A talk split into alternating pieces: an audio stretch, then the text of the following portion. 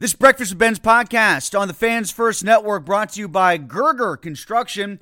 It's not too soon to start planning your dream deck. They build decks year round and they're booking into spring and summer 2024. Gerger Construction is a small burg business specializing in decks, pergolas, railings, and fencing, fully insured, licensed, and now offering financing options.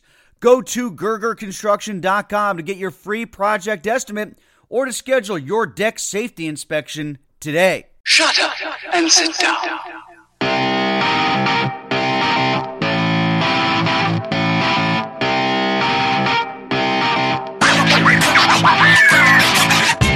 It's our weekly Breakfast with Benz hockey podcast. Tim Benz and Brian Metzer with you here on Trib Live on the Fans First Network.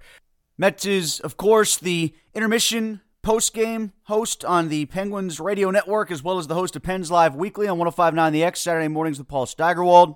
Glad that you're with us as we roll on through another week of Penguins hockey after the Penguins had an adjusted game time on Monday on Martin Luther King Day to play a 1 o'clock start against the Seattle Kraken. And maybe that helped because the Kraken never got going. The Penguins end up with a shutout victory. I guess at least one team in Pittsburgh needed to win on Monday, Metz. I'm, I just want to tell you, Tim, before we get going here today, if you ask me anything that makes me uncomfortable and or agitates me, I'm just going to hang up. Just going to walk right off the podium, huh? Yes. So we'll we'll start there. But yeah, Penguins huge win against Seattle. I was impressed with how they played them. I know they were missing Matty Beniers, and I think Burakovsky was unavailable to them. But that being said, I, that's still a very good hockey team that has been playing lights out. Their goaltender Joey Daccord, who was an expansion draft get, has finally kind of developed into a great goaltender for them, and he's been red hot. And the Penguins took care of business, led, of course, by none other than Sidney Crosby. Come to think of it, has Mike Sullivan ever pulled the walk-off move? I can't recall it ever happening with a, any recent Penguins coach in a while. It seems like that kind of thing is reser- reserved for people like John Tortorella in the NHL. I think Tomlin just remembered all the hype that Mike Therrien had gotten earlier in the week for the 18th anniversary of the soft speech and wanted to one up him. Uh, the only person who looked soft in that situation was the coach. well, I kind of think the defensive backs did during the course of the game yeah. as well, trying to tackle Josh Allen. They, I think, soft is a good word to describe them too. Yeah, you're right, Tim. Uh, that was just a shame because you know you're within what seven points in the fourth quarter, and you can't make a tackle. And uh, you know, in, in, Tomlin's defense, there, I think that those questions will, of course, be answered in his weekly press conference. So I don't want to beat him up too no, much. No, no, they'll be dodged. But, they'll be dodged in his weekly press conference. Yes, he will dodge them uh, vehemently. However, it's going to be tougher to dodge whenever it comes out as what the first question of the day with 27 follow-ups would be my guess, and then they'll finally say, "Any more?" Bert will be there. Any more questions for Coach that don't involve his contract? so actually, Metz, you know, like there there is a little bit of a Penguins tie in here insofar as uh, it's their city now. You know, I mean, until the Pirates start spring training, then frankly, it still should be. But yeah, it's their city for the time being, sports wise. So, what do you think happens from this point forward? They're at the halfway point now. They're trying to ramp up and get into the postseason and are we going to see a very similar fate to what the Steelers just endured, which is scramble like crazy to get into the playoffs and lose in the first round, which has kind of been the place where the Penguins live, if they get in at all of late?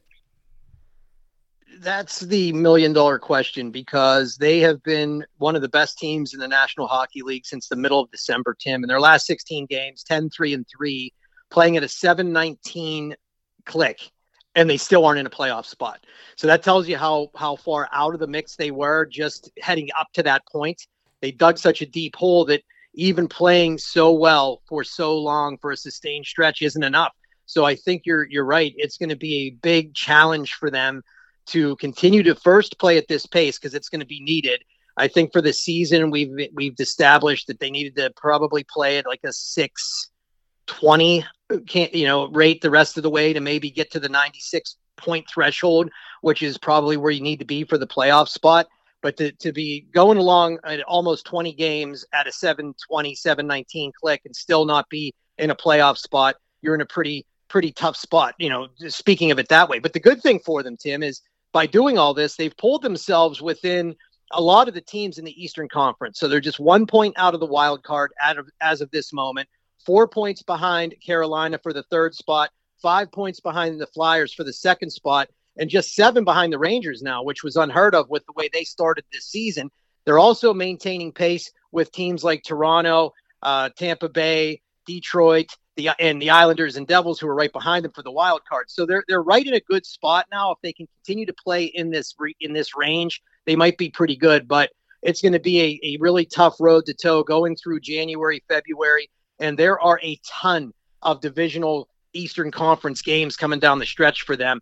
Uh, I think between March 19th and the end of the season at April 17th, there's only like three Western Conference teams, maybe two. Otherwise, it's all East, and it's going to be very a very big challenge for them.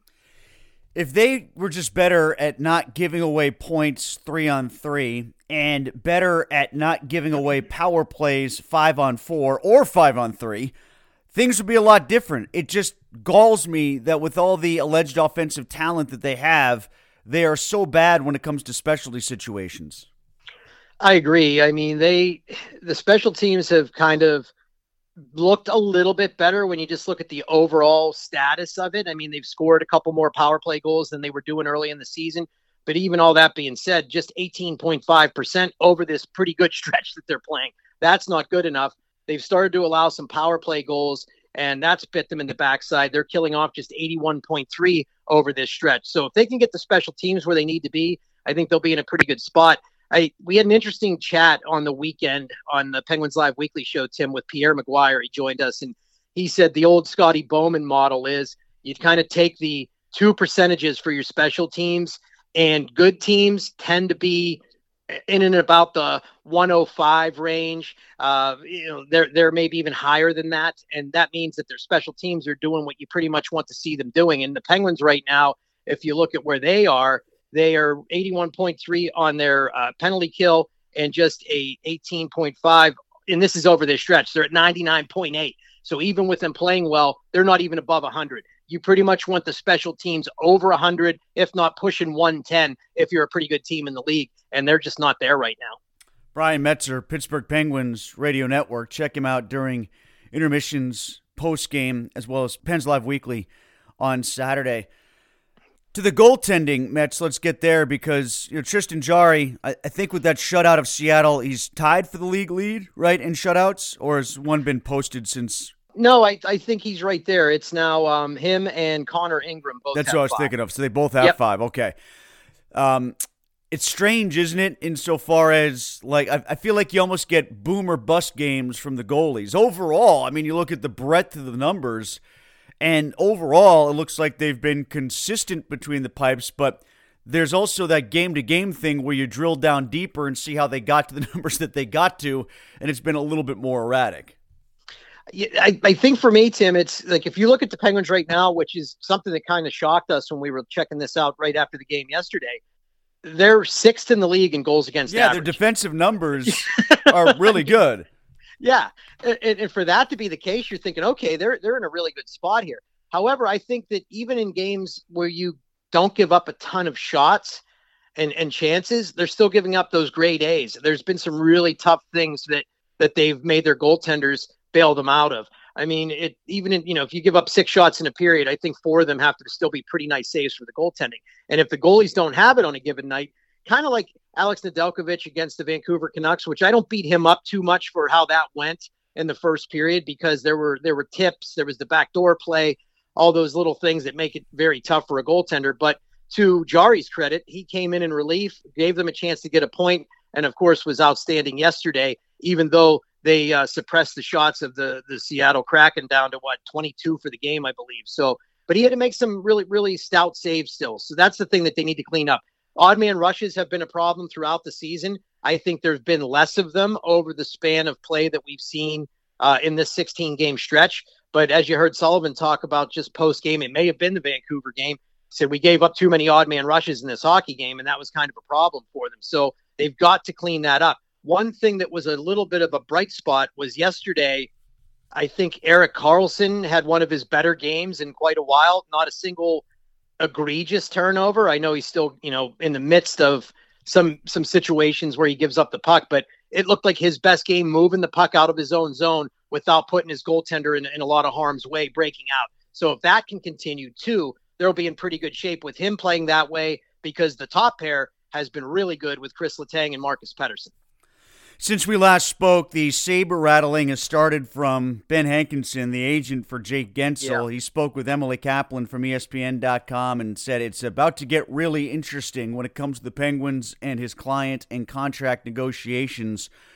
Where do you see it going? And the follow up to that, Mets, is the fallout from all the contracts that they've signed are already coming home to roost. And when I say that, I don't even necessarily mean the Crosby, Letang, Malkin core. In fact, you know, Crosby wasn't even a part of the most recent extensions, but extending Jarry and Rust and Rakell, like the support guys around the decision to retain Letang and Malkin, they had to know that Guentzel was going to be the guy that was going to be the potential sacrificial lamb. And now it's either let him go for a good return or you could have gotten cap space by letting those other guys walk. And I think the last thing I just said is what they probably should have done. Yeah, I, I, I think the biggest thing would be Rakell or Rust. And I knew it wasn't going to be Bryan Rust walking away because he, they just really like him and Sid likes him and everybody loves him in the organization.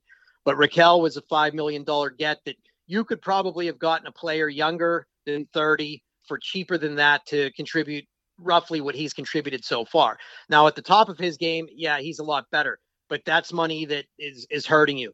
And you left a couple names out that weren't necessarily contract extensions, Tim, but the one was trading for Reilly Smith looks like a terrible move right now, yep, just based yep. on what he's brought to the table. He's 32 and he's making five million through next year. That's going to hamstring them a bit. And then, of course, the uh, situation with Ryan Graves. I know he's bounced back in the last couple games and looked more like the player you thought you were acquiring, but he's set to make 4.5 million all the way through the 28-29 season. So that's a lot of money committed to him. You still have the big contracts with the big guys, and not to mention the 10 million you got to pay Erik Karlsson through 26, 27. So it's it's a really tough spot, and Jake Guentzel really is in an area where I would assume, based on the kind of player he is, because he looks like he's getting better by the game now. Just the the way he scores, the way he he's able to play off the rush. He takes you know he gets beat down and jumps right up. He doesn't get hurt often. I know he's had his injuries, but for the most part, stays healthy. And he is going to be 30 years old. So, and I know you've talked a lot about this with Mark Madden, and he's talked about it on his show. Do you really feel comfortable finding a way to squeeze in another eight to nine million on your cap for a guy who is going to be over 30 years old? He is, though, the third, he's third in the league, Tim, in expected goals, 24.7. So he's right up there with Sam Reinhart, who's leading the league, uh, with Auston Matthews, who's right up there uh, in the league leaders in goal scoring. It's it's just crazy when you see this kind of stuff that Jake is always in the mix and he's leading the Penguins in scoring or tied with Sid for the most part. It's hard to let a guy like that go. I've looked at it as a spot that you maybe could get some really nice pieces for yourself you're probably going to end up getting, if you move him, a player, a prospect, and maybe a first rounder, most likely a first rounder, and maybe that makes you a viable contender with the player you add to your roster. But it's not going to be Jake Guentzel. so it's a catch twenty two. How do you how do you make it work, letting him go and selling it to your fan base? But they did it back in the '90s when you moved guys like Mark Recchi and John Cullen and ended up coming out winning Stanley Cups. I'm not saying that's going to be this, but it's going to be a tough pill for Pittsburgh to swallow if they let Jake Guentzel go for nothing but futures and you see the team maybe miss the playoffs again and he goes on to have great success with another team. But it's going to be one of the most intriguing storylines down the stretch, Tim, because he's going to command a lot of money, but he's one of the Penguins' best players. And how do you how do you make that work without upsetting your apple cart?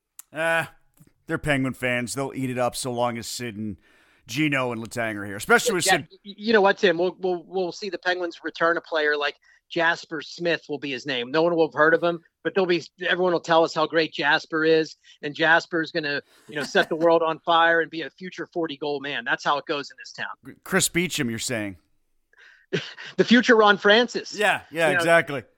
Ross Lupaschuk was a uh, going to be a Zarley Zalapski, Paul Coffey type in terms of the offense too, if you remember. So what do they have with Vegas and Arizona before they go away for the rest of next week? Because they've got the Golden Knights coming up, and then it's the Coyotes, and then those Yeah. games uh, lead them into a pretty long lull. They have the rest of the week after off when they play Arizona on Monday night. They get Vegas, of course, on Saturday on the road, Arizona on Monday, and then they don't play again until Friday when Florida, Montreal, and Winnipeg come for a three-game homestand on the 26th, 27th, and then February 6th. Yeah, what a weird uh, schedule this is shaped up to be because the Penguins have their little de facto bye week mixed in too. You Yeah. know, like with uh, with the All Star break and everything else. So it's going to be weird to see if they utilize essentially a week's worth of practice two weeks in a row to make themselves better than they are right now. And it's going to be some nice tests for them because Vegas, even though they're one of the best teams in the league, they have not played great lately. Just four wins since December 19th. That's a problem. And actually, just five wins since December 15th. So it's a team that's kind of dipped a little bit. Um, but they are a very talented hockey team. They can score. They have great goaltending. They're good defensively. So I, I feel like that will be a good test for this Pittsburgh Penguins group. And I like uh, the fact of maybe Sidney Crosby going up against them and doing something impressive uh, as he's done all season long, because that will continue the hype train for the Penguins captain. That's been kind of a fun thing to watch in his year 36 uh, season. But then um, Arizona in their building is not the kind of team that you can take lightly either. They have, you know, maybe not been quite where everyone expected them to be this year in terms of being good or bad, but it's going to be a, um, I think, a challenging matchup for them because they have all that young scoring talent. Their goaltender, uh, their goaltending has been pretty good. We just talked about one of them when we talked about the shutout leaders in the league. Now they have only won two games of their last seven. So that's uh that's something you should be able to take advantage of. But they are over 500 now, Tim, and I think they're a pretty good team. It's weird. They land on Tuesday the 23rd. They won't get on a plane again until they play Minnesota when they fly out to play them on the 9th of February. So they're home. Like they don't have to get on a plane for two weeks. which is a very nice thing to have happen in the National Hockey League. But yeah, uh, to not have to fly for two weeks in the National Hockey League, Tim, goes a long way. That's easier on your body. Uh, you can kind of rest up. You you know you do what you need to do. So that's just there's a lot of weird schedule quirks this season. Metz appreciate it. Uh, you can enjoy some downtime as things thin out a little bit yourself. But in the meanwhile, on Saturday and Monday, we'll be listening on 1059 The X, intermissions, post game, and of course, Pens Live Weekly with Paul Steigerwald. Thanks for not walking out. You kind of upset me a couple times, but I just powered through, unlike some people in this city. Brian Metzer, Pittsburgh Penguins. Radio. Protect your dream home with American Family Insurance. And you can weather any storm. You'll also save up to 25% by bundling home, auto, and life. American Family Insurance. Get a quote. Find an agent at amfam.com. Products not available in every state. Discounts may not apply to all coverages on an auto or home policy. Discounts do not apply to life insurance policies. Visit amfam.com to learn how discounts may apply to you. American Family Mutual Insurance Company SI and its operating companies American Family Life Insurance Company 6000 American Parkway, Madison, Wisconsin. Radio Network.